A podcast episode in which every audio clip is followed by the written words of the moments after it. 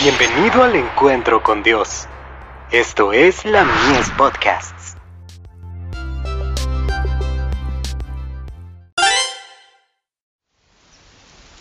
Cada día con Dios. La hermosa túnica. Despierta, despierta, vístete de poder. Oh Sión, vístete tu ropa hermosa. Oh Jerusalén, ciudad santa. Isaías 52, verso 1. Durante la noche pasé por una experiencia similar a la que había tenido en Salamanca, Nueva York, dos años atrás. Cuando desperté después de dormir un poco, me pareció que estaba rodeada de luz, y que la habitación estaba llena de ángeles celestiales.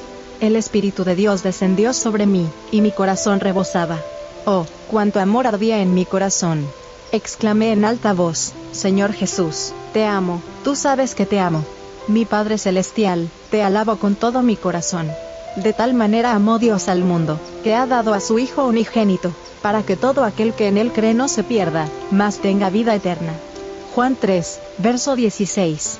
Mas la senda de los justos es como la luz de la aurora, que va en aumento hasta que el día es perfecto. Proverbios 4, verso 18. Jesús, mi Redentor, representante del Padre, en ti confío. Mi paz era como un río, me pareció que estaba muy junto a Dios, en dulce comunión con Él tanto durante mis horas de vigilia como de sueño. Qué grandes y santos privilegios me parecía poseer en el amor de Jesús, en su vida y bajo su protección. Oh, ¿por qué no se levanta la iglesia de Cristo, y se viste de su hermosa túnica? ¿Por qué no resplandece, la razón más importante que explica esa debilidad en la cristiandad es que los que pretenden creer la verdad, conocen tan poco a Cristo, y tienen tan poco aprecio por lo que Él puede ser para ellos, y por lo que ellos pueden ser para Él. Tenemos las más solemnes y estupendas verdades que jamás se hayan confiado a los mortales.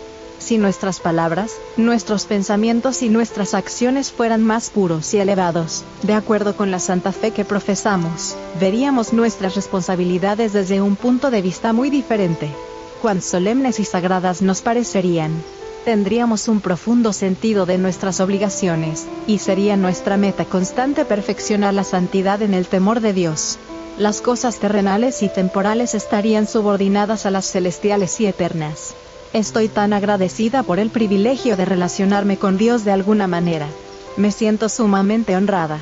Todo lo que pido al Señor en su gran misericordia, amor y bondad es que me dé fuerza para usarla en su servicio. Carta vigésima, del 9 de enero de 1893, dirigida al capitán C. Eldridge.